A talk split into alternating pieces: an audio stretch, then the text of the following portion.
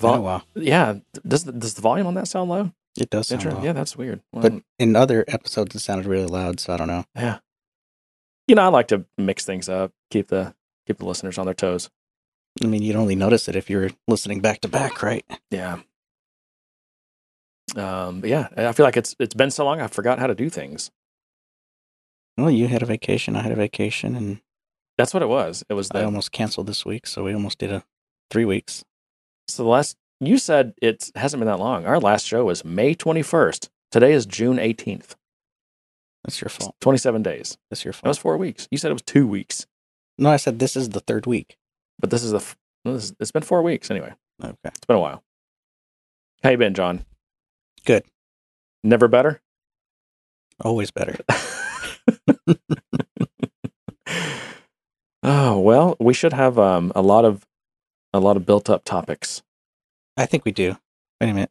Oh, where did my stuff go? Okay, you moved it down. Everything sounds different to me. Everything sounds so crisp. It's like the um, is the, is the EQ different or something, or what's going on here? Or is it just my ears? Am I gaining back some of my hearing that I lost? Maybe I don't know.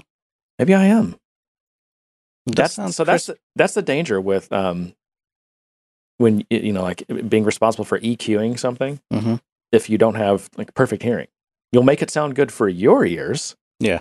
but it could sound like garbage to someone else who has different hearing. Yeah. I learned that trying to record music Mm. on because it's not just it's also how you play it back.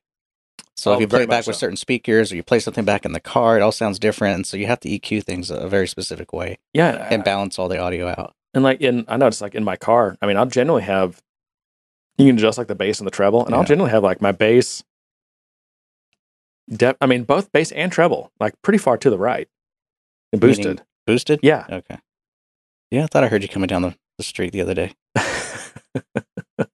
I don't have that. I don't have that kind of so- system, but It was basing so loud that the panels in the car were vibrating. That always sounds so great when that happens. know. By the way, I know. anyway, well, what's been on your mind? What have you been up to? Uh, it's work, vacation work is more of a staycation, but uh, just finding time to relax and work and It's get kinda- get over. I, I want to say frustration, but uh, I've actually had more wins than frustrations recently with some of the platform stuff. So I've Oh well, I've, I've kind of I'm not as down on the platform right now as I might have been if I was dealing with a bunch bunch of frustrating stuff. But yeah, the most frustrating thing I had to deal with was deploying a site, and that's just yeah. there's some there's some current issues with the way the uh, metadata for the site has some has some metadata that doesn't isn't supposed to be there anymore. It's not current. That but sites and communities and these things have always had a major Yeah. metadata issues. but I just got to the point where I have to first create the site in in the environment I'm going to, Right. And then I can deploy deploy certain things. But then I found out I was having all these kind of issues. But if I deployed it with a chain set, everything worked fine. But if I did it with the CLI, things were failing everywhere. So it was just No good build. There's no such thing as a good build. yeah. So I, I still, I mean, I, the whole, I, I just can't get over it. It's the whole GACK thing too. I mean, yeah, I just that's gotten more prevalent. I mean, how do you, how do you, what is your? I think plan? it's flow. I think flow is the cause of ninety percent of it. It well, so a It's lot of the reports, errors in, Right. in a normal way. a lot of the GACKs are coming from flows, but I mean, that can come from anything. It's it's Well, true. it's just an unhandled Right. exception, but you can't see it, so you don't even have any clue what to do. You you know. Yeah. But yeah, it's but that's that's. We, we- I've been working with a lot of flows because I've started incorporating them more into my designs as ways to collect input. Yeah. Um, versus having to build a lot of custom stuff. So it was a good fit. Yeah. But I had to kind of design some some hooks and some mechanisms for it to work seamlessly in the community that I'm building, uh, communities. But it's been nice. so you're doing flows for UI stuff in communities. Yeah. So in this case, we're we're helping s- schools onboard students. So they they'll fill out an application, and then once they- they fill out the application, there's a things there's a list of things that they have to do. This checklist Yeah. of things, Mhm. and so we help we build something custom to manage all that. Um, and because of the nature of it, because it's so dynamic and because it can change over time, it's not something you really want to hard code. Um, you either you either build it to the lowest common denominator, which is here's the requirement, here's the description, and here's a button to go click to wherever we need you to do some input. Yeah. Or you allow them to do some input, but in order to do that, I have to custom build a screen. So that's when we started coming up with the idea of using flows. So now on those requirements, you can say, okay, for this requirement, launch this particular flow, screen flow. Yep. And so on the site, this, whoever the potential student is, the applicant, um, can go to that requirement, click a button, and it launches that flow, and we can collect all kinds of information, allow them to upload files and all that kind of stuff. So Okay. it's been a really good solution for that. That's been one of the wins. Um, was figuring that out and getting that to work. Yeah. And then thankfully it has hooks into when someone clicks next and things like that on the flow because that allowed me to refresh portions of my screen that needed to be refreshed, you know, as they complete things and all that kind of stuff. Um, so that's been nice. You hooking into that to that new event system for that for that stuff. Um, I guess. I mean, there's just a method call. It's not like it's not like I'm hooking into a channel or anything. There's a method on the component Mhm. that supports it, and I just hook into that. Do you have to register as like a listener of the? Mm-mm. No. No, just just give it a method to call back to. Okay. So you're so you register with a thing and it it's calling your method. Yeah, I guess technically, yeah. Yeah. But I'm not like in, incorporating some event system What's or what's the method system. called when you register with that thing? What's that method called? when you register with? Like when you tell the thing, "Hey, when you update, call me back." What's that? What does that look like? uh, that sounds more like a pub/sub model or I mean, what are you? I'm asking, what are you doing when you tell this thing, "Hey, when you when someone clicks next or whatever, call my function." oh well, there's a there's a com- lightning component that Salesforce provides, Okay. and you te- you put it on your in your component, Yeah. and it has a, a set of attributes, and one of those attributes is the the method to call back to whenever And, they. and how do you hook that component up to the thing that's changing that you're listening for? Salesforce does it for you. How does it You, know? you tell it one- what what flow to use, Oh, and okay. it depl- it displays its own previous, next, finished buttons, and when the user clicks on those, it does its thing, but it also lets you know Okay. that that thing happened. Yep. But it's more of an Mm. event. It's more of like a, an event. So it's more of a callback type system than it is a subscribing to an event system. Yeah. Yeah. Similar but different. Yeah, yeah. The other win was I got to use some styling hooks, and oh man, I'm so happy for styling hooks. I wish there were more because I did find some areas that I just I couldn't get to. So explain to me again what because I know we talked about this before, but I slept since then. Um, so when you're using native Salesforce components um, in Lightning, now in Aura you had a little more flexibility because it wasn't sandboxing the styling. Yeah. So you could Mhm. technically override Salesforce native sta- styling just by adding that CSS to your component. Um, but with Lightning, because it's all shadow domed and kind of encapsulated, I guess Yep. is the right way. Yep. Um, you couldn't modify the internal styling of those components. So if you had things like branding and things like that. Could like you that, punch through with? There's some CSS operators that can punch through Shadow DOM. Have you ever tried that? I, I, yes, Okay. but I d- decided not to Okay. because I didn't want things to break in case they decided to somehow Yeah. do something that prevented it. Yeah. Not not suggesting you should do that. I'm just Right. wondering if it was possible. Yeah, it's it's possible. Okay. Yeah. There's things you can do. And there's things I have done in the past just to make it work, but um for the most part I try to avoid it. Um but now that we have styling hooks that has helped a ton. Okay. So how do those work again? Um so you can you can either do it globally for that host for the host component by using the the host syntax. Um or you can just create a class, a class name, a CSS class name Okay. and apply that to your component or wherever you need to modify the DOM. And then you can reset the variables that the components inside of that will be using. So if I have if I put a button inside of my component, I can change what the native button color is or the native button border is and things like that. Oh. Okay. Um, it helped out a lot with um, button menu because the I wanted to use a label with the button menu because I was creating a custom profile button that had the user's name and then you could click on it and it would show the drop down, that kind of Yep. standard flow. hmm But if you use the inverse of that and you include a label, I think there's a bug there where it doesn't style it correctly. So thankfully with styling hooks, I was able to kind of update that and change the, the text to match correctly. Hmm. And the hover and stuff like that. But it was nice and clean and it was easy to use and um I enjoyed it. Yeah, that's cool.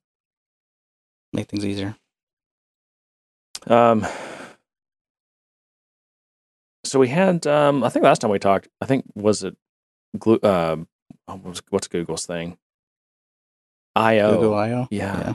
And it's like nothing interesting came out of that. Yeah.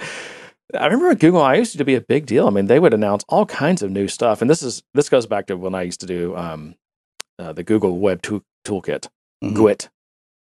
And but yeah, they would announce all kinds of stuff, and, and I don't know. I mean, it's probably a lot of it's that I'm not in the Google ecosystem. I'm sure like a lot of people who are you know doing all kinds of GCP stuff. There's there probably all, all kinds of announcements, but um, I don't. Know, I think I think some of these big conferences that once upon a time had a had a big influence are, are having less of an influence these days. And I think a lot of these companies are looking for kind of that more intimate, controllable experience where they're they're hosting their own events. yeah, I mean, especially now because most of the events, most of the things that you would do attend in person aren't happening. So you have the virtual aspect. But even before that, things like E3 and, and, and all those kind of events, they, they were starting to kind of get long in the tooth in terms of their, their value. Yep. Oh, what was the one? Comdex. Remember. Comdex? So so even even the latest E3, I mean, it was it was kind of a, a downer. I mean, there's a few announcements Uh, and trailers, but it wasn't the event that it used to be. COVID E3 though, right? It is, but Yeah. even then, the, the number of companies that participated, the number of com- companies that provided content for it was was far less, and so it became it just wasn't all that great of an event. We did have the um, WWDC, which I do want to talk about in a little bit. Um, that's about it, though. That's happened, I think. No, the Apple thing. Yeah, Yeah. I was a bit disappointed in that one too. I would. Uh, yeah, well, let's. Uh, okay, let's hold that until Okay. a little bit later. Um, I got some other news items here. This first, I want to uh, get to this first one on your list. yeah. the smart potty. it's it's an AI smart potty. Um, I don't know that I want a potty with a camera in it though. So it's uh it's an artificial intelligence tool that could easily be mounted on a standard toilet to analyze your stool and give uh, suggestions about your bowel health. That's just what I need. you know, I always said that AI was a shitty technology. Did you pull this just to make that joke? no, no. uh, it was worth it though. Um, Although, how smart can it be without a uh, without a bidet function? I mean, who said it doesn't have a bidet function? I, I looked at it really quickly. I didn't see it in the schematic. Um, but yeah, it, it applies, you know, algorithms to your to your turds and lets you know, you know, if you've got issues. It's a thing. I mean, doctors do ask for stool samples and they do analyze them to see what kind of issues you might have. But again, we always have to ask: Is that really AI? Come on. No, everything with an algorithm is called AI I know. to the point where. And it, this has always been happening since AI became such a buzzword. Is is then you have machine learning, and now now machine learning has gotten watered down or diluted, I guess. And I think the new one is neural networks. Now they're pick now they're picking up neural networks, um, and so that's the new edge case thing that they're about to turn into a buzzword and make meaningless. No, neural neural networks is that's that's old news, man. I mean, that is no, that I know it's old news, yeah. but it meant something. Just like Oh, machine yeah. learning meant something, and just like AI meant something. But then it became this marketing thing where what used to be a smart app became an AI app, and now it's a machine learning app, and now it's going to be a neural app. Yeah. I mean, the more general these terms get, the less they mean anything. Like artificial intelligence nowadays means very little. Yeah. Um, Machine learning, even like to your point, kind of means less. But w- I think when you start talking about specific approaches, um, Mhm. like neural networks or like deep learning, um, Yeah. Those actually have specific, you know, technol technological meaning. I think still. Yeah. But it's of course, just, it's they, just people ruin things. uh, they do. I know. I mean, my It's- biggest thing It's right the now, marketing people. They, the- they ruin all this. the, the the one that aggravates me the most is tallow right now, because no one wants to call it what it is. Tallow. Yeah. Oh, beef tallow. Just It's lard. it's yeah. It's, well, it's no beef wants- lard. But lard is a bad word. You you don't really lard. Well, that's you, you call it tallow, and it's ooh, it's fancy. lard became a bad word during the fat, the low fat craze. Mhm. When that's so you know all we had to do was eat. Um, well, the, remember the food pyramid? All the grains, grains and All- bread, and all every that stuff. Yeah, that's how you got healthy. Yeah. And it turns out that killed probably hundreds of thousands, if not millions, of people uh, with that advice. Thanks, FDA. And, and then, of course, then we, I don't know, you had some, some, I'm sure at the time would have been called uh, fake news crackpots. Um, going out there saying, uh, you know, we should actually eat a lot of fat and cut the carbs. Yeah. Can I mean, so if that would, if they were, if that would have happened now, they would have been banned from Twitter, kicked off of Facebook, deplatformed. I'm serious. But we may have not have never gotten out of the out, out of the low fat craze. Yeah. It was bad. Especially since it all they did was add sugar To make yes. oh yeah. to offset the, the Right. taste of Yeah. everything, Yeah. It's like why is this low fat ranch dressing so sweet? which ended up creating an addictive dependency on that food yeah. versus fat, which, you know, in in the right amount can satiate you rather quickly. Oh, totally. But um, oh yeah, I love. I have to. I keep lard on hand at all times. That's what. Like, tallow, Jeremy, we say tallow. no, so tal- to me, lard specifically means uh, pork fat. Yeah. Is it not? I I I think I treat lard as lard. Lard is just rendered animal fat. Well, so beef tallow. That's obviously beef. If you say that, but if you But just say tallow lard, can be anything. Tallow you- tallow you- also can be applied to pork fat and all those kind of things. let me let's let's check the official. I'm going to check the book of knowledge here. Lard, fat from the abdomen of a pig that is rendered and clarified for use in cooking. Uh, cooking. So yeah, lard does. If you say lard, that means pork. I've always I've always just assumed it was just all animal. Yeah. fat, but Um, but no, um, that's what I well, like when we make tortillas at home. You got to use Yeah. lard. It's Yeah. just not the same. You can use vegetable oil. This works okay, but lard's just a little bit better. Yeah. Uh, also, when I make beans, gotta have lard.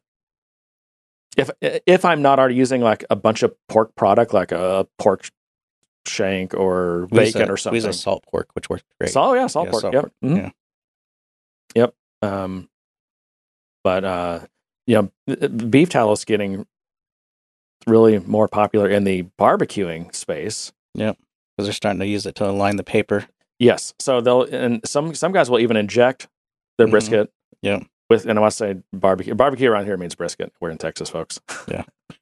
Uh, We're also hungry. If if you I know I'm starving. I can't wait to get the hell out of here and get some get some beer and food. Um, but no, they'll inject. That's that's that's that's kind of going to the extreme. But they will inject um, t- tallow in the brisket. But the I think the most po- more common thing now is like when you do the wrap. So uh, you know you cook the brisket until it hits like 160 or somewhere in there, and it starts the kind of temperature stall. Mhm. Then you wrap it in uh, just butcher paper, but you like paint that butcher paper with with with uh, tallow, with ta- uh, tallow. yeah. which I, I want to try. I mean, it, it seems to get results, but I still have never wrapped a brisket. I, it's and mainly because it's just too much work. Like I really once I once I've I mean I'm lazy to begin with, and once the meat goes, on, I don't wrap ribs. A lot of people do that. This like the four two one method for like spare yeah, ribs. I don't do that. Um, I mean, they probably do make more tender ribs when you do that. If you want them super super tender, I like a bite to my ribs personally. But yeah, I think the consensus is, especially in competition, is there's got to be a bite. Like it, it needs to pull cleanly from the bone, but it needs to have a bite. yeah. It does, but it shouldn't be falling off and shredding off. Yeah. But my my goal is to just do the cook the best barbecue I can without wrapping things. It may not be quite as good as some guy who wraps and puts tallow all over. it. I don't even know, but I'll I'll just live with what I can get without wrapping. It's just too much of a pain. It's you know working with a, a 160 degree piece of you know 14 pound meat. That's that's not fun. And who wants to do that? You got to take it completely off That's you mess up the it. temperature on your just come over to smoker when you do it, huh? Well, that's true. anyway, um, well, Stack Overflow got sold. I saw that. Um, well, I saw the the headline, and I meant to research it some more, but I didn't. I didn't get any further. Was it who was it? Well, who um, who was it? Prosus, and I didn't, I didn't even know who that was. It's some kind of giant Chinese company. They're the they own TikTok Oh no, and like I Tencent. already know what they do with that data. Uh, yeah, no, that's I'm like this. th- This couldn't have been sold to a really a worse company. I think. Yeah, that's the worst kind of buyer for Stack Overflow. I'm really, I mean, as a very early, I think beta user of Stack Overflow. I mean, I'm very dis- I've, I've, I've, I've I've got a, a sentimental attachment to Stack Overflow. Yeah. and it just is disappointing. I mean, I'm glad those guys had a big payday. Although I think, um, I think a lot of those guys cashed out a while back. I don't know. Um, I saw somebody said that, that Je- uh, Jeff Atwood, who was one of the original founders, said that this made 61 millionaires. The sale. Oh wow. So I'm sure you know um, Jeff Atwood and uh, Joel Spolsky and and um, who was the guy?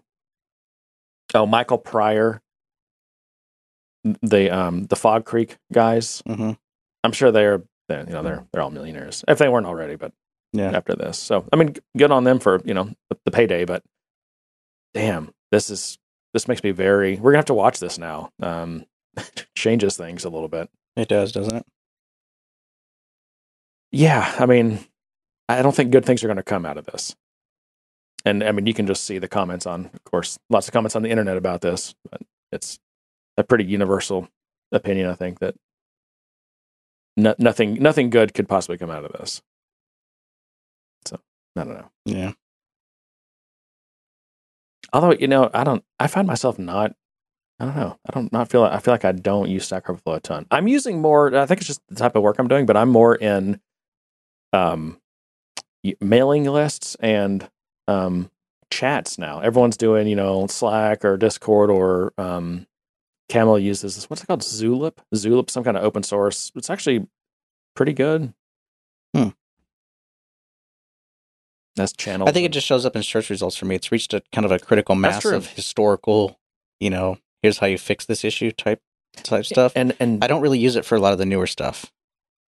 They really if you i remember listening to this is back back when they had the stack overflow podcast back in the early days when it was just jeff and Mhm. joel usually and th- they would talk about that a lot how they really engineered stack overflow to be google um, bait I mean, everything from like all the community rules and like you know what defined a good question and a good answer and Mhm. and and the ability to like for people who had enough karma or whatever it's called to like improve these things and just it was it was all around uh, engineering. It was all Google engineering basically. Yeah. I feel like Salesforce Help has gone that route as well. I mean, they're starting to show up a little bit better. However, I think there's some kind of bug or issue because for some reason, I'd say a good 75% of my matches for some reason put me in some Thailand language context, and I'm not sure why. Uh, you've got something screwed up on your. No, I've cleared my browser. I've done it in other browsers, and for some reason, certain certain searches, You've been going to those Thai sites too much, John. I don't. You've been training Google. I don't. I'm just saying. I get that. it's it's it's you searching for your Thai recipes, right? That's what it is. That's what it is. Yeah. Yeah. I'm trying to report a serious issue here. Sorry, it's Friday. uh, okay, what's next? Um, I do kind of want to talk about Benioff's comments, although that, that's not the one you have highlighted, but the uh, I the Slack acquisition. I've noticed there's a lot more PR coming out about Slack, and that's I think a lot of it is because the delay of the acquisition, mainly through regulatory uh, compliance delays. I think Australia recently approved. Okay. I think it's just the United States that's left, and I think they asked or are about to ask for more time, Hmm. which I don't know why. It, it doesn't- doesn't seem like there's too much of an antitrust issue here. I, mean, I don't get it either. Either that, or they're just backed up and they just haven't gotten to it, or what. But And I, you know, and I don't know. Are they are they characterizing this as a delay? Because these things, uh, when they're this big and it's pub, it's a public company. Um, in this case, uh, I don't know if it's a delay as much as this is just how these things work. They they take a long time to go. it is it is how it works. It's just I think everyone thought that it would be rubber stamped because it doesn't seem like it has that much. Um, uh, what is the word? Anti-competitive. yeah, I mean, there's no monopoly in Yeah. chat, right? Yeah. Although, um, what happened with um, Atlassian's chat? They sold it to someone, and then it just got it just went away. Um, hip hip chat was that what it was? No, that sounds familiar. Yeah. Not something I ever I- used. Oh yes, this is crazy. So maybe hmm, this is interesting. I thought there was something about this. In July 2018, Atlassian announced a partnership with Slack under which Slack would acquire the code base and related IP assets of HipChat and, and Stride from Atlassian. Following this, HipChat and Stride customers were migrated to Slack in a transition that was completed by February 2019. Hmm. So they are killing off the competition. Slack. Well, Slack Slack bought HipChat and then killed it. Yeah, but I mean, you, you've got you've got Zoom, you've got uh, Microsoft Teams, you've got know, um, yeah. you've got so many competitors out there that are just as big. Yeah. and I mean, Salesforce in terms of competing against Microsoft and Oracle and those people is, I mean, they're Yeah. they're wagging the tail. I mean, it's Yeah, I guess my only point was, you know, I, I don't see. I mean, there's in terms of like corporate collaboration, group collaboration. Yeah, I mean, Teams is in the same space, and I guess Google's thing, whatever it's called. But those are those are kind of different products um, in a way that you know, the way they worked is differently. They kind of almost solve, if not different problems, uh, they solve problems in very different ways. Whereas I felt like, and I feel like HipChat was before Slack, and then Slack came out, and it got I don't know why, but Slack got more popular mm-hmm. all of a mm-hmm. sudden. But Slack and HipChat were incredibly similar. I mean, Slack was just almost like uh, let's do HipChat but better, or we'll or we'll try to get you know uh, more viral or cool or something, or mm-hmm. target mm-hmm. different communities or something like that. Um, but they were they were you know very similar products, and Slack bought and killed HipChat.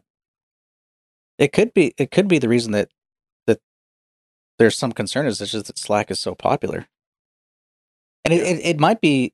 I mean, we talked about Slack and whether or not how popular it is, but it seems to be more popular with people who are actually doing work, individuals who choose to use it and are not being forced to use it. If that makes sense. Yeah. You know, like if you go to some place that's using Microsoft Teams or something, those people are being forced to use Teams. They don't like Teams. They might like it now. It might have gotten better, but I know a few years ago nobody liked using Teams, mm. but they were forced to because it was a corporate thing, it was a company mandate. That's what we use. That's the tool. Yeah. But Slack was one of those things that people kind of did on their own. And they installed it and they created their own communities and they created their own systems. Yeah. Um, and I think because of that, it got more prevalent. And maybe maybe because its prevalence within certain places, it's getting a little bit more caution. I, I do have one request to Slack. I think all these communities, these non-commercial communities, like the Good Dacer Slack, yeah. and like um, IntelliJ has a, of course, they're a corporate company, but they have a, it's it's a, it's not created by them. It's like IntelliJ people who develop IntelliJ, like on the platform plugins and different things. Mm-hmm. Like they have a Slack. Mm-hmm.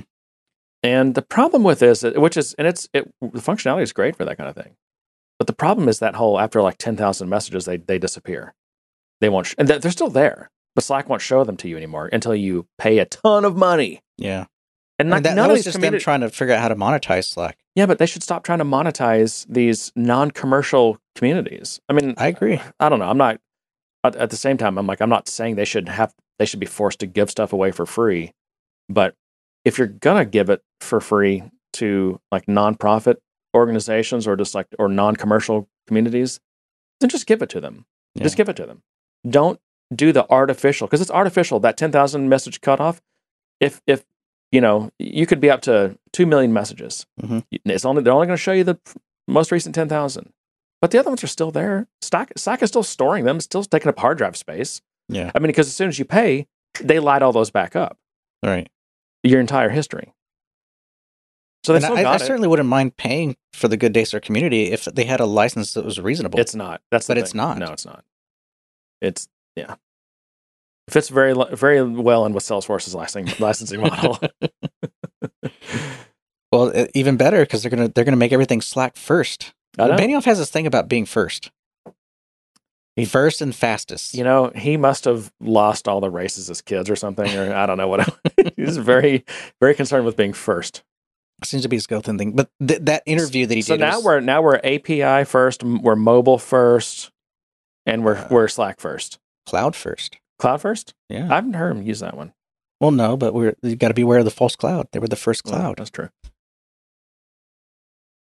Um, but yeah, that interview was kind of annoying. That that where he talks about that. Um, there's a, there's a video here. Should we play any of this? Yeah, we can. So let me just like try it out real quick. See what it is. Maybe some ads. You're going to get some answers. Or just one play. with CEO Mark Benioff for an exclusive interview and asked him about the future of work and how sales fits, fits Salesforce fits into the post-pandemic world. I thought you know, can we pause? I did not. I don't know if she was unprepared. I have to find the right time. oh, sorry. changed, and because how.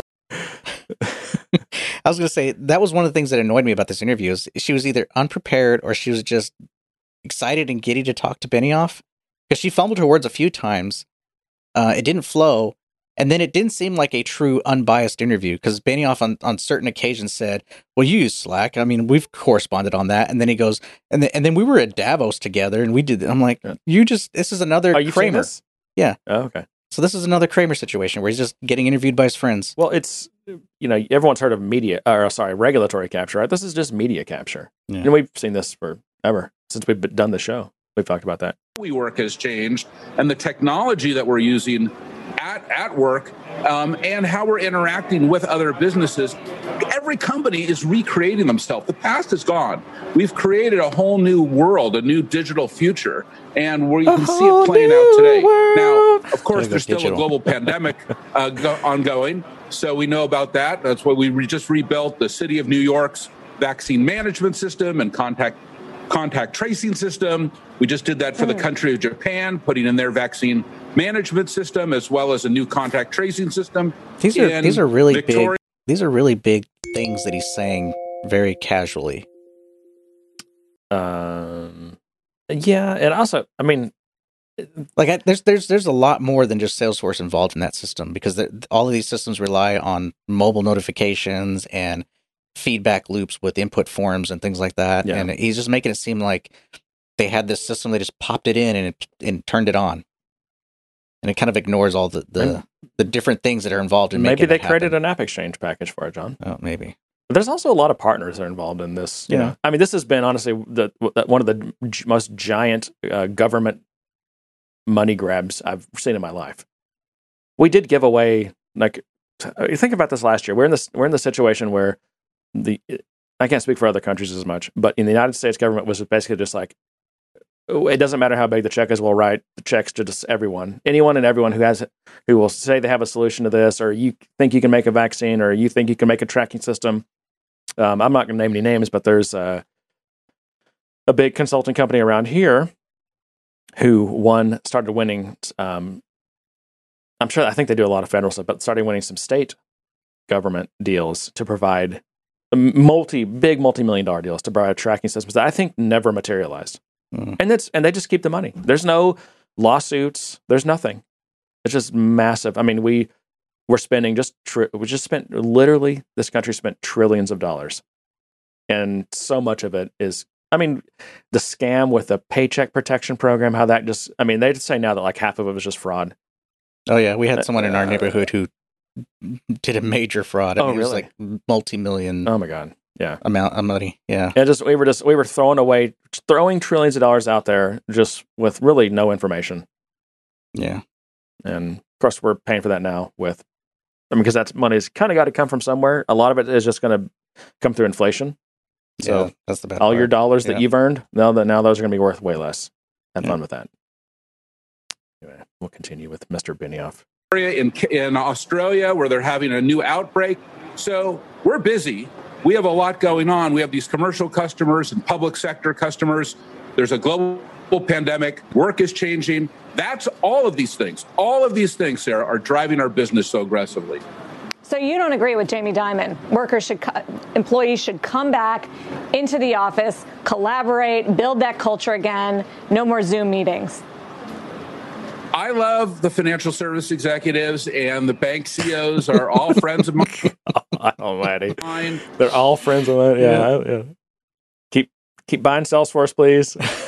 and my customers. I have to be Yeah. very careful what I say. hey, at least I you have a admits it, good right? Yeah. perspective on going back in the office, and I don't not ringing some kind of bell saying, "All right, everybody, get back in the office. Here we go." I'm saying the world has changed, and yes, they'll come back. Look, before this started, Sarah, 20% of our workers worked at home. We already knew that. Now, I think maybe 50, 60% are going to be working at home. I'm not really sure. Wow. But it's going to be higher. And then we're going to have people in the office every day. I don't know. Maybe not as many few days, probably. And then we're also going to be doing other things like events. We're going to have cultural and engagement centers, like I said. The we're going to have a big training facility. Oh, All yeah. of these things together make up the new way to work. Plus, we need a new technology harness to help companies connect with their employees and their customers. And that idea that we can do this, that's well, that's why we just, you know, agreed to buy Slack because we believe we have to rebuild all of our technology as well to kind of create this new harness that's going to support the new way to work. That's an Harness. So interesting harness is the it. new word. Uh, the- Harness. Yeah. I mean, what do you use harnesses for? Well, so To uh, strap something in? imagine a wiring harness, which is if you've ever like installed, I don't know, like a car stereo or anything. It's like you've got, it's got, there's like 18, 20, 30, 40 different wires. okay. And, and a wiring harness brings those all in. And usually, like, sometimes they'll even have like an interface on it. So hmm all you have to do is take that one, basically plug and like plug it into something. Yeah. That's a wiring. I think what he's. I think I'm. I would guess that when he says harness, in this case, he means like we've got a bunch of different products we own now that we want you to buy, Yeah. and we're going to call that a technology harness. but wouldn't it's- that make MuleSoft the harness? It's such a. It's such a. Um, a comforting and like protective sounding term too. Yeah. Hey, just get in our harness, and we'll we, we got you. We'll take Just care of you. it in. You'll be good to go. that fits in well. I I mean, it's not a bad way of putting it. I mean, It's in terms of selling Yeah. licenses. I It's, mean, a, good, it's it's a good metaphor. it's it's it's simple and Yeah. and yeah, I think it works. But I mean, ba- back in the day, we just would have called those bundles, but harness is the the suites, yeah. Yeah, there you go. Suites. suites, Yeah. yeah. Yep. Wall Street is still skeptical on that deal. I've, I've heard you paid too much. You bought at the peak of, of the work from home trend before it started reversing. It's a massive integration project. I know you've proved it before with some of your other acquisitions, but What did they What did they integrate that they bought? What I did they? think What, I, I think he's going to walk her back on that. I'm just saying. So she's saying that he's proved before that they can buy a big thing like this and a technology company And I and, think- and integrate it. And Oh, if I remember okay. correctly, he's going to walk her back on All that. right. All right. explain why investors are wrong about this one. Well, I mean, I, I understand because I've gone through this already three times. This is our fourth large transaction. It's about our 60th total transaction. You know, when we bought Exact Target about, I don't know, eight years, seven or eight years ago, you know, it was a $300 million product. We said we were going to build our marketing cloud. We had the same reaction. Wall Street, you know, the stock Still runs on SQL servers.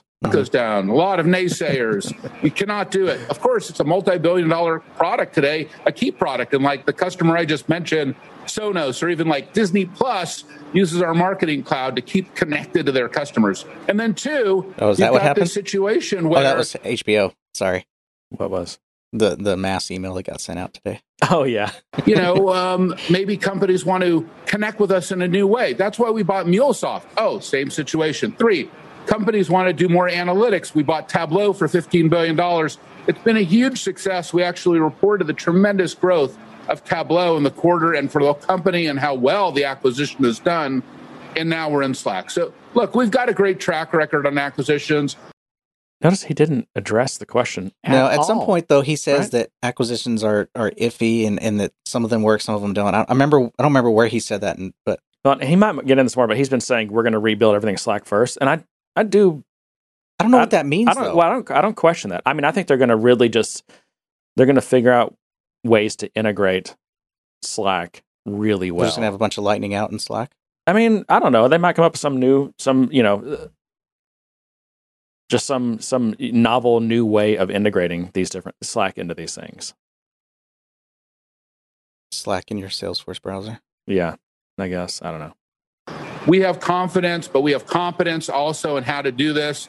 And uh, look, this is a time when you have to think about what is your company going to be in the future. It's not a time to think about what am I going to do right now. We're doing great right now. We're thinking about where do we want to be five and 10 years from now. Well, that's the exciting point. This year, we're going to do more than $26 billion in revenue. Wow. But $50 billion in the horizon, absolutely. And what's going on beyond that? So we're going fast. I mean, I'm sure you can see we're about to pass SAP as the largest enterprise software company in the world. That is about to happen. That's imminent. I mean, that's partly to do with SAP and how they're doing, but it's also a lot to do with our revenue growth and how well we're doing as well. I think it has a lot to do with how SAP's doing right so now. that's true. Yeah. But I just have to point out that he he never actually answered the question. Instead of because her question is specifically about how do you take a company like a big technology acquisition like this and, and integrate it. Um, and he just said basically, uh, don't worry about that. Look at how fast we're growing. Well, I think he partially answered it because she actually ans- asked two questions in that, and she was not really asked two questions, but the way she proposed the question, Mhm. she led up to it with, "There's all these naysayers." You know, Yeah. How are you going to do this when there's all these naysayers? And- And, and I think that's where he went into the spiel of, "Look at our track record." Uh, yeah, and, and maybe the, was the naysaying more about how do you, well will you, will you be able to integrate this or You can you, too can, or can you make it How are you going to use it? Yeah. Can you are you going to get a, be able to get a return Yeah. on that big of a, a price tag? Okay. Eh, maybe he answered that. I don't know. Well, it's funny. I brought that up with Christian Klein last week, the CEO of SAP. I said, Benioff said he's coming for you, announced it on the last earnings call. He said he was flattered. that that you would want to uh, overtake him in enterprise He didn't say flatteries applications, like, and "Oh, it just that's nice." proves that they're in the right space.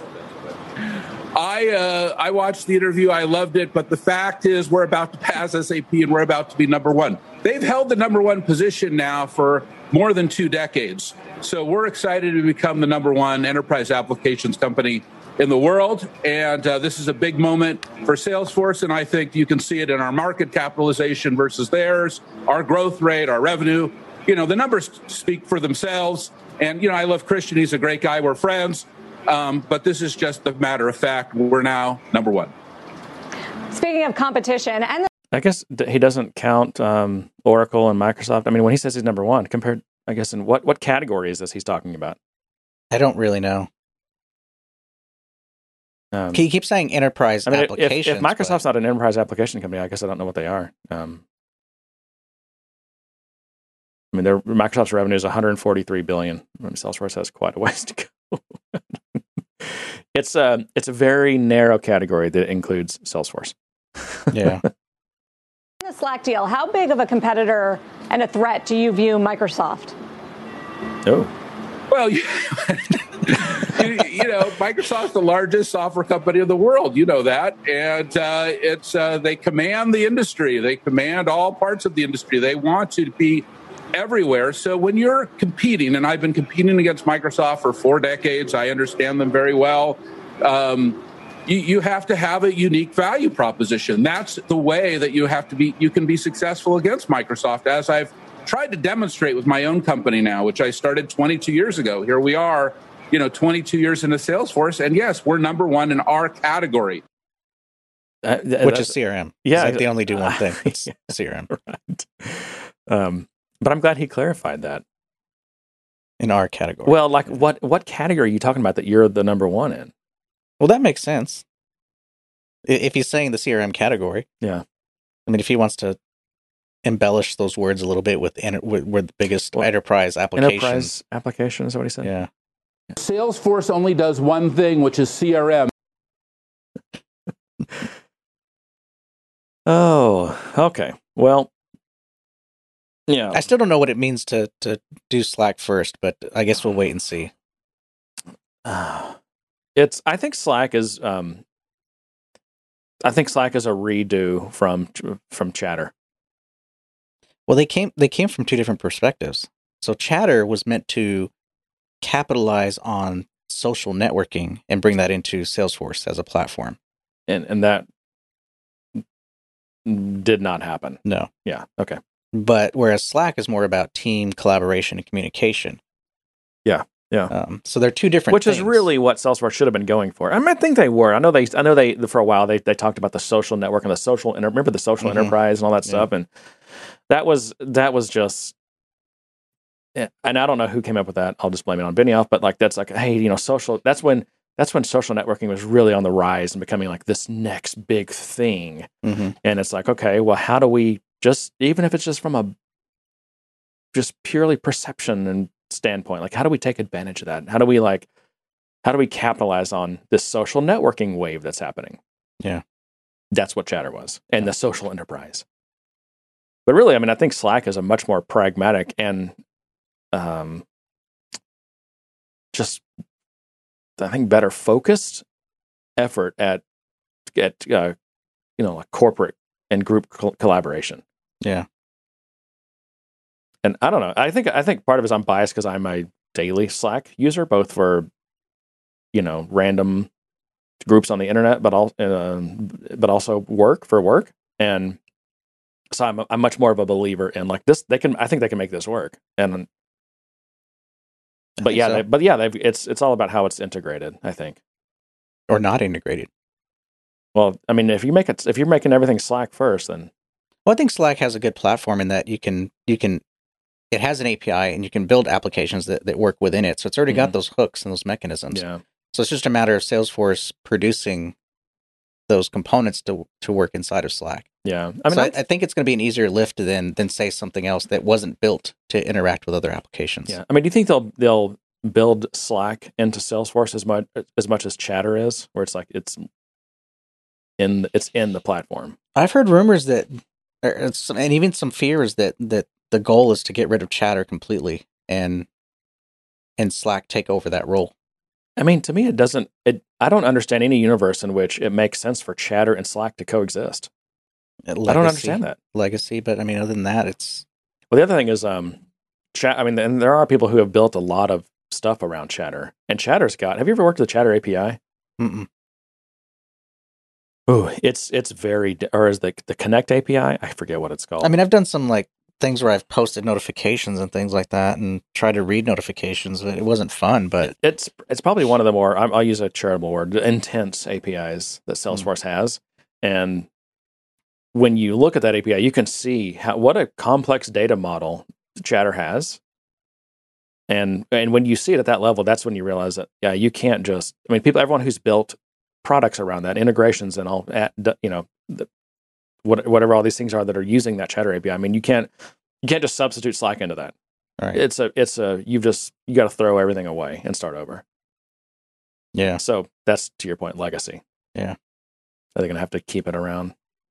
yeah, and it still might serve a purpose as some kind of notification channel. Mhm. At its simplest form, that's what people were using it for. For those that weren't getting advanced with it, it was just it taking the place of an email notification. It's in Chatter. Was there a was there a video on I'm talking about? Oh, here's let me see what this is.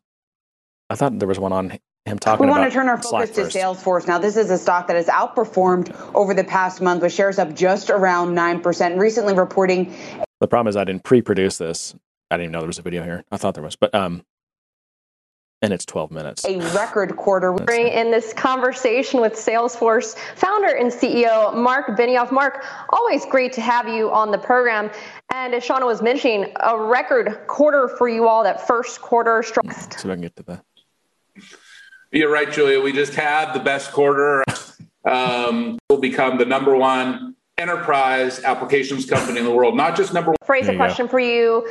There seems to be kind of some mixed uh, reviews out there. A lot of po- folks think it's a great deal. Others think that maybe Salesforce overpaid. Uh, Gee, it's almost like they gave the media talking points. hmm Here, toss this softball to me. I will knock it out of the park. Yeah.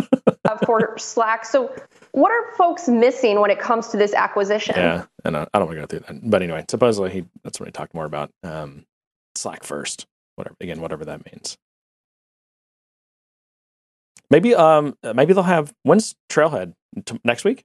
Yeah. Wednesday. So maybe they'll um there'll be some details on it there. Did you I, have, is there I a- didn't see anything referencing didn't see Slack it. in it, and Yeah. it's not even a done deal. So I doubt they can even talk about Oh, it. Yeah, yeah. So we're we're just still in the world of BS at this point because you know. I don't think it's intended to close until the end of July. Last I heard. All right. So what's this about Salesforce getting into HR?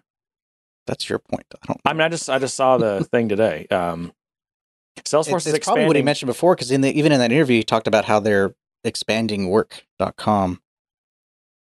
Yes, to and this says um, they're moving more formally into HR services. What are those HR services? Um, No, from Okay. the screenshot, there's all this onboarding stuff. so everything else. employee growth and well-being, as well as employee service tools. Service tools, John. Yeah. that's what I need. I need some employee service tools to, I don't know, request vacation time. Yeah. uh, let's see. The, these products were designed to meet the quickly changing needs of organizations adapting to the post. I mean, they they have been all on this. Um, to how do we make software for the cater to the pandemic? The panic. That's, that's a the good place panic. Maybe are they catering to the pandemic or the panic of the pandemic? The panic. I'm No, telling you, it's- I'm telling you, so much stuff was bought and paid for and attempted to be built for the panic, and it never materialized. And no one's getting their money back. And by saying no one, it's really all taxpayers. They're we're not getting that money back. It's just completely poof. We've made a bunch of millionaires and billionaires with Yeah. it that know how to do government contracts, but we didn't get anything for it. Well, there there were some companies that that uh, got creative with some of their technologies and how they used them. Um, I heard a story from a family member that said that their company asked their employees as a pilot program to wear these trackers so they could make sure that they were staying six feet apart. Yeah, yeah. and Little uh, AirTags. the reaction was that so we're like prisoners. Mm. These are like LoJacks that you would put on on someone who's on house arrest, Just chip, and they weren't even that accurate. it's like chipping your employees.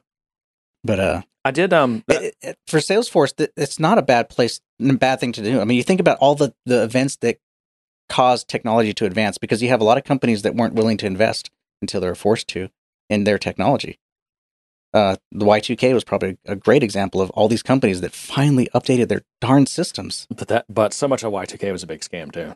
Maybe, but Oh, a lot of a lot of systems got updated. Yeah, I oh, mean, we could probably Right. thank our ability to bank online because of those because of Y2K. Yeah, and banks still massively run on COBOL, and supposedly it was a lot of those COBOL systems. They just had two two digit dates. hmm Oh, anyway, uh, let's see if there's any more information about this. Um, mm, work.com is introducing, introducing new talent tools, talent capitalized, by the way, uh, for both employees as well as a, as managers and HR teams. This does sound very ner- workday-ish. Um, the work.com work.com talent section offers a way to publish and track skills, development goals, and career paths. So that was your trail. honestly, honestly, as as a someone who runs a business, I mean, that actually sounds pretty useful. Um, sound like my daughter. Honestly, I'm not gonna lie. honestly, honestly, No, you got to follow it with "I'm not gonna lie." Honestly, I'm Yeah. not gonna lie. honestly, John, I'm not gonna lie to you here. I mean, I need something to track my employees better, and you know, track career paths and stuff. You know, My one concern with all these tools is that I, I think it, it, it, there's meant to make it easier and easier to track and easier to report on things like that. But I wonder how much of it is just dumbing down our workforce to the point where they're not having to think. Uh, no, that's not what this is. That's not what this is. This is this is Really? for they yeah. don't have to comb through and read someone's resume, read reports on how they're doing, talk to managers. well, you know how I feel about all skill that. set crap. of that is. No, they just do a query of who who can do SQL, Yeah. who's got SQL on their resume. Yes. Boolean Boolean checkbox Yes. va- uh, field equals true on Yep. SQL on the SQL column. I mean, that's so- worked so well for LinkedIn recruitment, isn't it?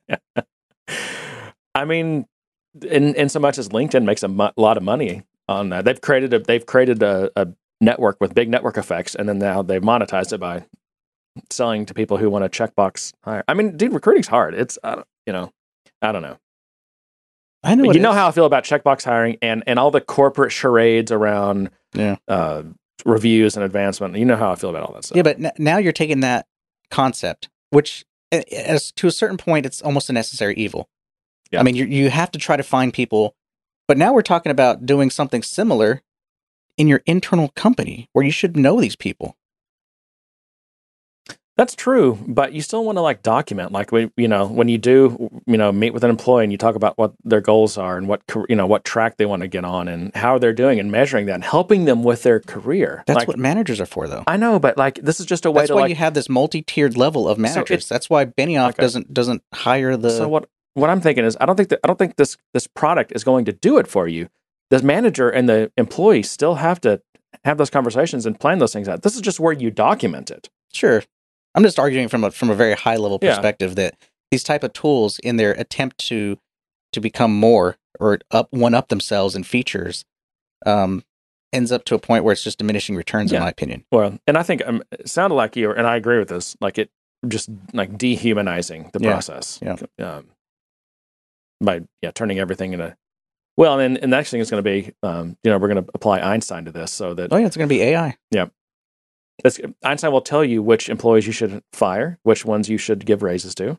They'll just have a camera on all the time. It'll analyze your expressions all day long. Yep. Whether or not you've closed your eyes and, and for too long. oh my gosh. Um, anyway, they can receive career guidance, such as learning recommendations and content from. Here we go. That's what we were just talking about from, tra- from Trailhead. They can also use the talent tools to find internal roles that align with their interests and career. I mean, I, I think there's could be a lot of value in that. And honestly, I think I don't know why Salesforce hasn't gotten more into this before. Um, I think it's I think it actually is because they've had partnerships with Workday and some other companies, and maybe even just some gentlemen's agreements to not get into that business for a certain amount of time. But I, I just don't see they can avoid it. I mean, That wouldn't surprise me. if they want to be, I mean, because really Salesforce, I mean, they're, eventually they're going to start calling themselves basically ERP or whatever the new hip, you know, fourth industrial revolution cloud 4. Point, cloud 3.0 term for ERP is because ERP is, I think, a, a legacy a- a- term. yeah, a legacy term. That's that's a good word for it. Uh, anyway, so look look out more for that. Yeah, and and you'll and of course new certifications. You got to get uh, work.com talent certified. Yeah. well, you know what? There's gonna be there's gonna be a, a boom for your little your little Slack trick. Has anyone hit 100x certified yet? You know how everyone does like the number of their certifications and then an X and then certified. I'm like, No. I'm 12x certified. Is there gonna, who's going to hit 100x certified first? I'm, I'm sure someone will. I'm, I'm, that's not my game. I don't play those those games. Yeah. But yeah, with all this work tracking and everything, and with Slack getting integrated to Salesforce, it won't be long before Work.com is tracking whether or not you're active on Slack or not. oh man. And that's where your little tool will come in. It'll install like an, an operating system agent that um, monitors like your keystrokes and, like you said, get your camera. Anyway, all right. Well, let's talk about the Apple event. Um, Okay. I do want to cover this one thing at the end because I think it's a, a pretty good topic, but I want to talk about the um uh, where is it? Where is it? Where did I put it? Move my stuff. You move my cheese. Uh, drunk post. Okay. Things I've learned as a senior senior engineer. We can go over the Apple stuff pretty fast, and then we gotta like get to whatever you want to get to because we're about at an hour already. Yeah, it's beer thirty. Yeah, it's gone fast. Um, so of course, yeah, the big disappointment for me was no M2 because really, I mean, I Mhm. think oh, this is this is going to be tough because there's there's still things I think are not ready. Uh, the biggest thing I'm afraid of the most, and this is so lame. I I hate how lame this is, but it's VPN clients because I have to do so much. I have probably at least six different VPN clients, and Mhm. in each of those, and I mean the actual software components. I've got the Cisco, and I've got the um, the Global Protect, and I've just got all these different ones. And uh, and within each of those, you know, I've there's probably two or three different clients on average that I use to connect to each of those. Yeah. Uh, with each of those, and so it's, I mean, I can't do my job if I can't get on their network. You got, Yeah. you got an urgent issue here, John? Yeah. I forgot to cancel my appointment. Oh. Trying to get my wife to do that for me. You guys do Slack for your family? No, it's messaging. That was I. I heard the Slack the Slack knock. Was that? Oh no, that was um that was my calendar telling me I need to go to my appointment. Oh, okay. Um, what was I saying? The VPN clients having Oh, all yeah. kinds of them. And yeah, if I can't if I can't get on clients network, I can't do my job.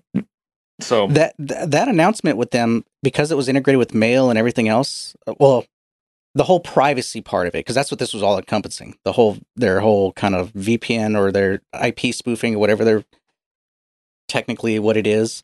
Um, not not a VPN apparently. no, because it's multi it's multi server hops apparently, so that yeah. you can't get tracked not even by Apple, which I appreciate. Apple has been the only one, well, the major one that has really been striving for true privacy, meaning they can't even see your data. Yeah, And you know why? Because they don't have a search engine where they make money off of ads. it's yeah they don't have that business model, which I'm glad Yeah. they don't.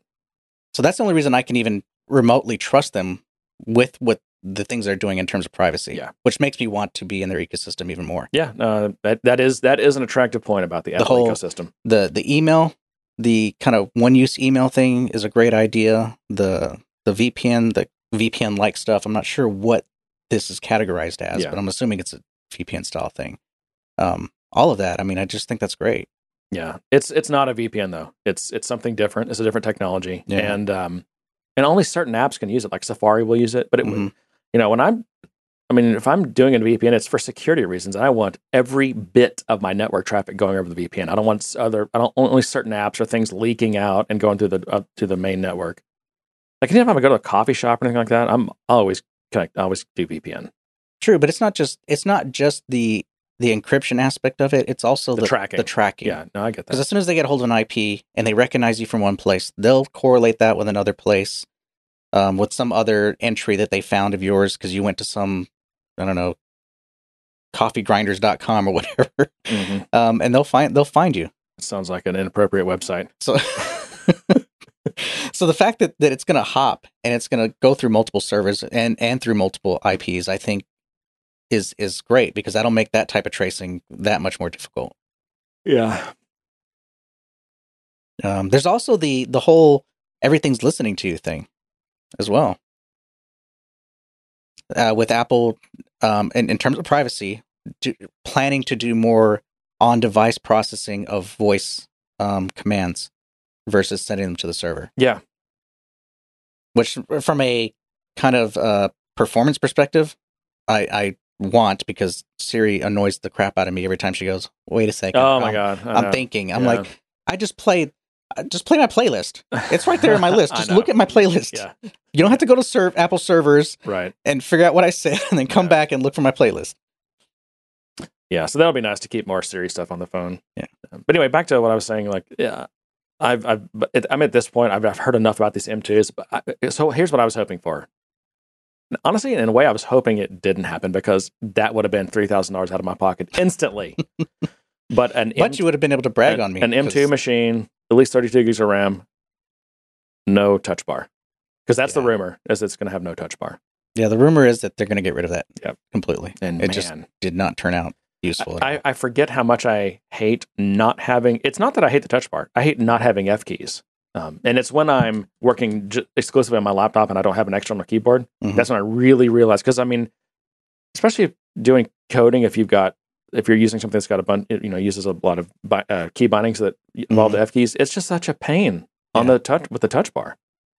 Yeah. And I forget that until like I'm at home working on the weekend or something. Yeah, there's also the tactileness of it because you can you can enable the, the the touch bar to show your F keys for for an app, Yeah, Which do. helps. Mhm. but it's just not tactile. Oh no, you I always hit the wrong one, or it's like am am I pressing it right or something? Yeah. It's yeah, Yeah. it's. Oh, so I'm very ready for, and also just the the the performance and the and the cool operations, like the temperature wise of the M2. I mean, this thing, the, the fan doesn't Especially stop if on this. Well, is is mini LED supposed to be run cooler or hotter? The display, Yeah, I don't know actually. I'm not sure. I wonder that. Yeah. I got to think they incorporate that into the next Pro model. Yeah, but just I mean, talk, talking about the CPU itself, it just it's so much cooler. People say that you know, it just the fans don't spin up anything like the old Mhm. machines. So. I'm, Which is I'm- good yeah. because Apple relies so much on passive cooling. Not on my machines. I don't. Oh, wait, wait, what am I? Is it passive or I mean, if you have a fan blowing, that's not passive. if you look if you open up the machine you'll see that the fan is nowhere near any of the components it actually relies on the fact that it's all aluminum and it's all transferring heat Yeah, yeah, sure. and then it tries to pull it away Mhm. but it's not like the fan is sitting on the cpu or the fan is sitting on the Yeah. gpu but it's pulling air past them, though. It's, it, the, It's- the air's all ducted to to ch- ch- channeled right to blow through things. But yeah, there's a lot of Yeah. heat sinking going on just with the They're- probably with the yeah body. they're relying on heat I mean, this this thing even right here is, is warm right now. I'm sure that's Yeah. you know so but yeah I'm, I'm looking forward to upgrading maybe next year two years from now i'm still good with what i have Yeah, honestly, wish I would have kept because this one's newer. Um, my my old one it was out of warranty, and the keyboard I had a, I had some keyboard I had some keys. I wish I'd have had that keyboard replaced because I could have had it replaced for free. I didn't. Um, but the battery was swelling, oh yeah and I was just like, yeah, I'll just get a new it's one. time Yeah. um, but I kind of wish I didn't have to do that because end result is like whenever they do come out with that M2, that new one without a touch bar, which is going to be relatively soon. It'll probably be this fall. I'm going to buy it. Yeah. And even though I have a, is this? I don't even know if this is a year old yet. I don't think it is. oh maybe not i'll just I buy might- that one from you I might sell this. No, you should get an M2 also. I don't know. My Okay. my thing is is is screen technology. I was really hoping that they would announce a mini LED screen. Why do I not care about that at all? What am I missing that I don't? Because you've got this 27 inch 5K. Yeah. And I need more real estate, but I want ultra wide is what I want because I want that much real estate. But you're still talking about external monitors, right? Yeah. Okay. What does that have to do with the mini LED that comes on the MacBook? the Mac, um, the iMac comes with it now. Oh, you're talking about iMac. Yeah. Okay. I'm sorry. I've, I've been I'm- talking about MacBook Pros. no, I know you have, but I'm tr- I'm switching to what I was hoping for was was a a new monitor is Yeah. what I was hoping Okay. for. Gotcha. Um, even if it was just a, a better Retina version, but I mean, obviously, I want mini LED, but I just, I just wanted a, a better monitor. I'm getting old. I already have old man glasses. I just picked them up the other day. Old man glasses. Yeah, I'm not wearing them right now, but Yeah. Did they have the the magnet that they can so it, they connect in the middle so you can just like break them apart and slam them down? no, I don't have that. You like one hangs down over here, one hangs over here. You got this figured out, don't you? yeah. I got I got my eyes checked recently, and um, I thought for sure that I was losing my because I feel like I am. It's getting a little bit harder, but my what whatever the distance they measure you for close vision, mine was still really solid. So- Yeah, I'm I'm actually really solid too. What what my optometrist said is that I'm probably dealing with a lot of just eye fatigue. That Mm, yeah. that because I'm staring at that screen all day, um, that my eyes are just fatiguing to the point where when I sit down and just read something like on my phone or something, it's just getting really blurry. Mm, yeah, it could be. All right. Well, let's talk. So iOS, um, they announced this uh, SharePlay, which looks pretty cool. Mm. So, um, did you follow that? You see it?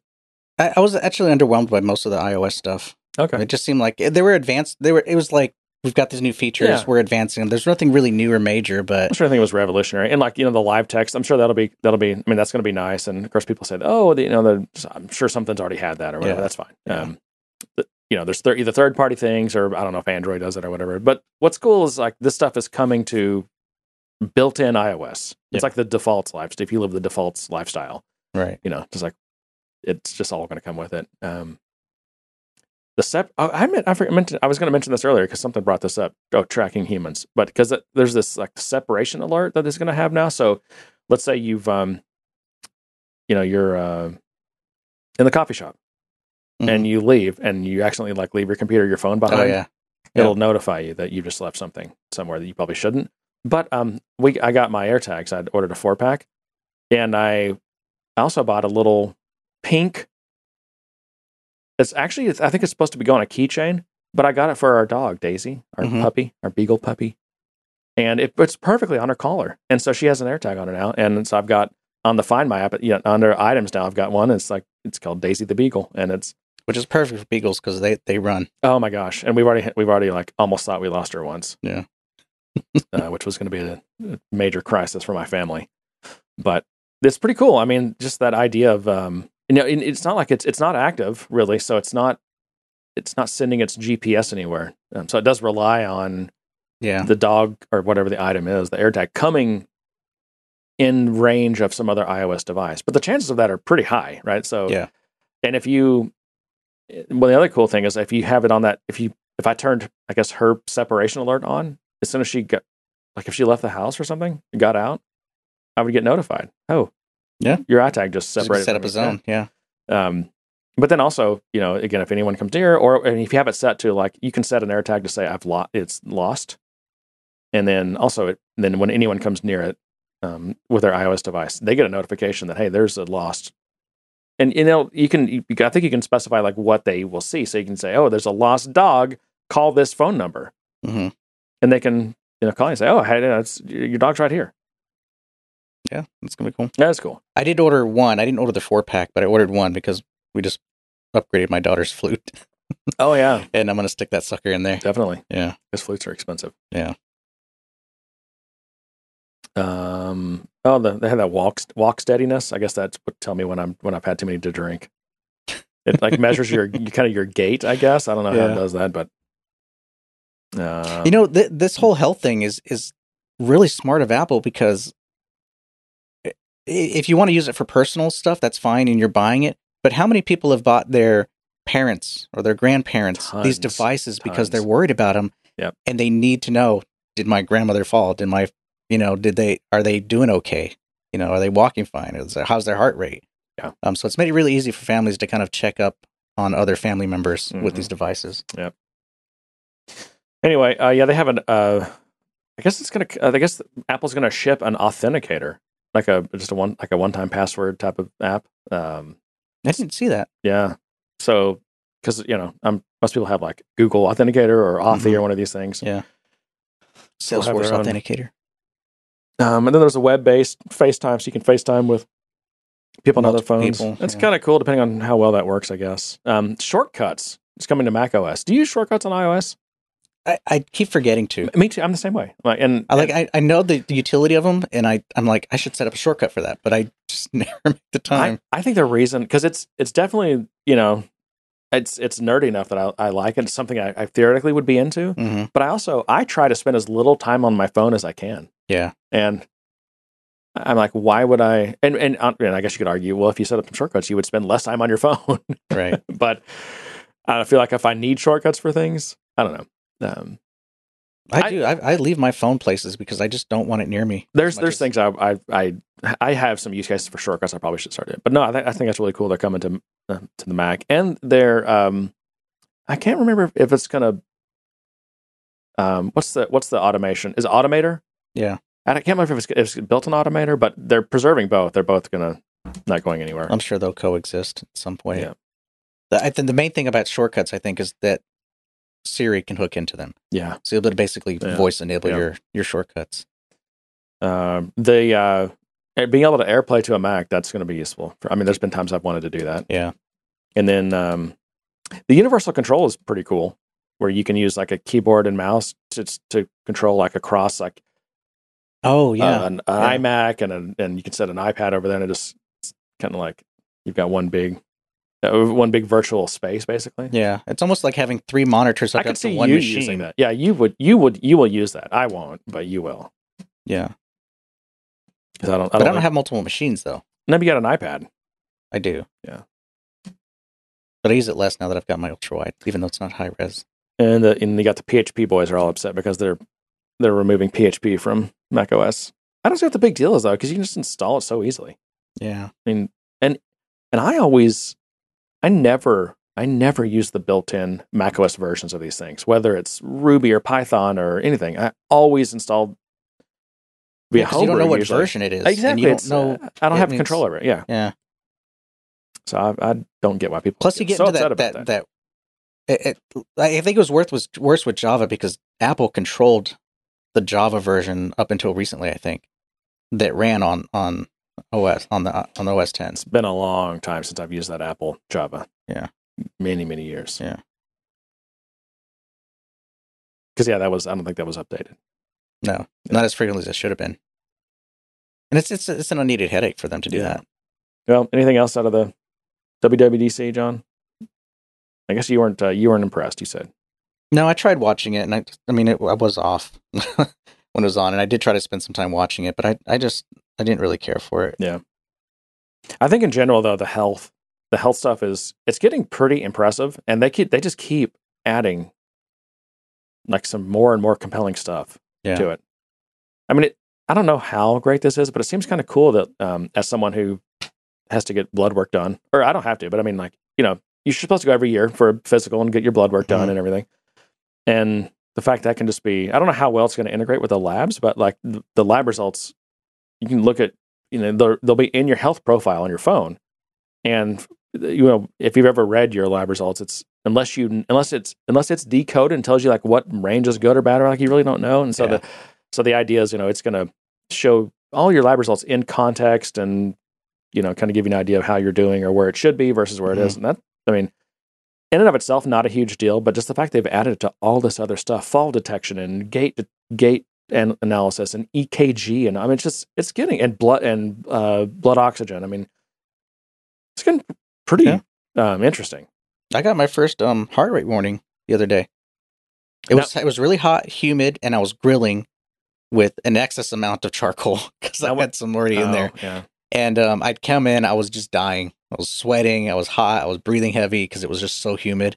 And yeah, it popped up and said, "Hey, your heart rate's uh, up, and you haven't been really moving that much." Now, what's going to irritate me is when they start signing deals with insurance companies, and insurance companies will give you a discount. In fact, you, which is a code word for you're going to get charged more if you don't give them access to your health data. I normally would be afraid of that, but the whole car insurance thing never took off. It did. No, you can get dis. Yeah, I know you can, yeah, but it, I I don't know anybody who's d- who's done that. yeah, I mean, even Salesforce tried to give it away. Remember? no, Yeah, that, there was they had some like small event and they gave away up to and it was like a small select group of people, but they gave away those trackers. I think they were Geico trackers. oh gosh. that You could plug into your car and get a discount on your insurance. All right, John. Well, let's move along here. Um, this is actually longer than I thought it would be. I wonder if we should save this for next time because it's not gonna it's not gonna get old. Again, we didn't get to a single one of your items. Did we? Uh, so we had some overlap, Okay. and I tried to interject some of mine. right. But you know, I'd rather go get a beer. Yeah. I- Let's do that. Uh, give give our uh, poor listeners a break. Yeah, we'll get to this one next time, and we'll I'll make it a priority because I, I I thought it was great, and it's a great read. So I do like the Dear Salesforce fix your status page. Yeah. I mean that that's just that just inspires another rant if we get into it. Um, but yeah, trust you can't trust trust. It's never updated. There there will be an outage, and you'll see nothing about it, Yeah. or you'll try to go back in history and try to understand what happened. And in, and you'll notice this, and I've done screenshots of this before, where something was marked red critical issue, and all of a sudden it turned into oh, it was just a minor issue. Yeah, it's a little blip. They revised history. Yeah. you know. Yeah. And from a certain perspective, I give them a pass and say, okay, they're trying to not publish certain issues or whatever. But I, I really think trust should be trustable. Well, do we do we want to get into this now? No, no, no, no, no, it's not, okay. it's not. So that was a, that was a Let's wrap it up. Let's That wrap a it up. tease.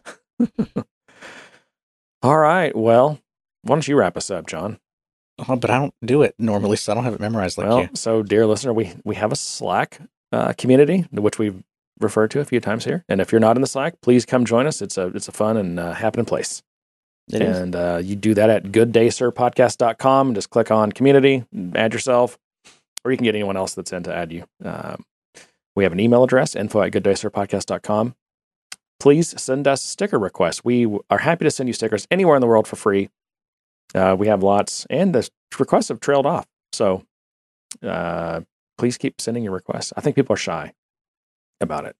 But yeah, m- we're happy and desirous to send you stickers. So send those requests in. We also take uh, requests. Uh, John will sing whatever song you want. I'm just kidding. I will. Topic requests or whatever Q and A or questions, we'll answer. You ask, we answer. Um, and then just share us on the socials and tell your friends and your enemies, and give us reviews on Apple's thing. Just go Yeah, there and click the stars or a one sentence review. They're monetizing It's so easy. podcasts now. That was the other thing that came Yeah. out recently. Apple is. hmm We'll see. The whole podcast world's going to be torn upside down pretty Yeah. much here in the near future. Yeah. All right, John. That's all I got. We're done. And to that, I say, let's go get a beer. You get nothing. You lose. Good day, sir.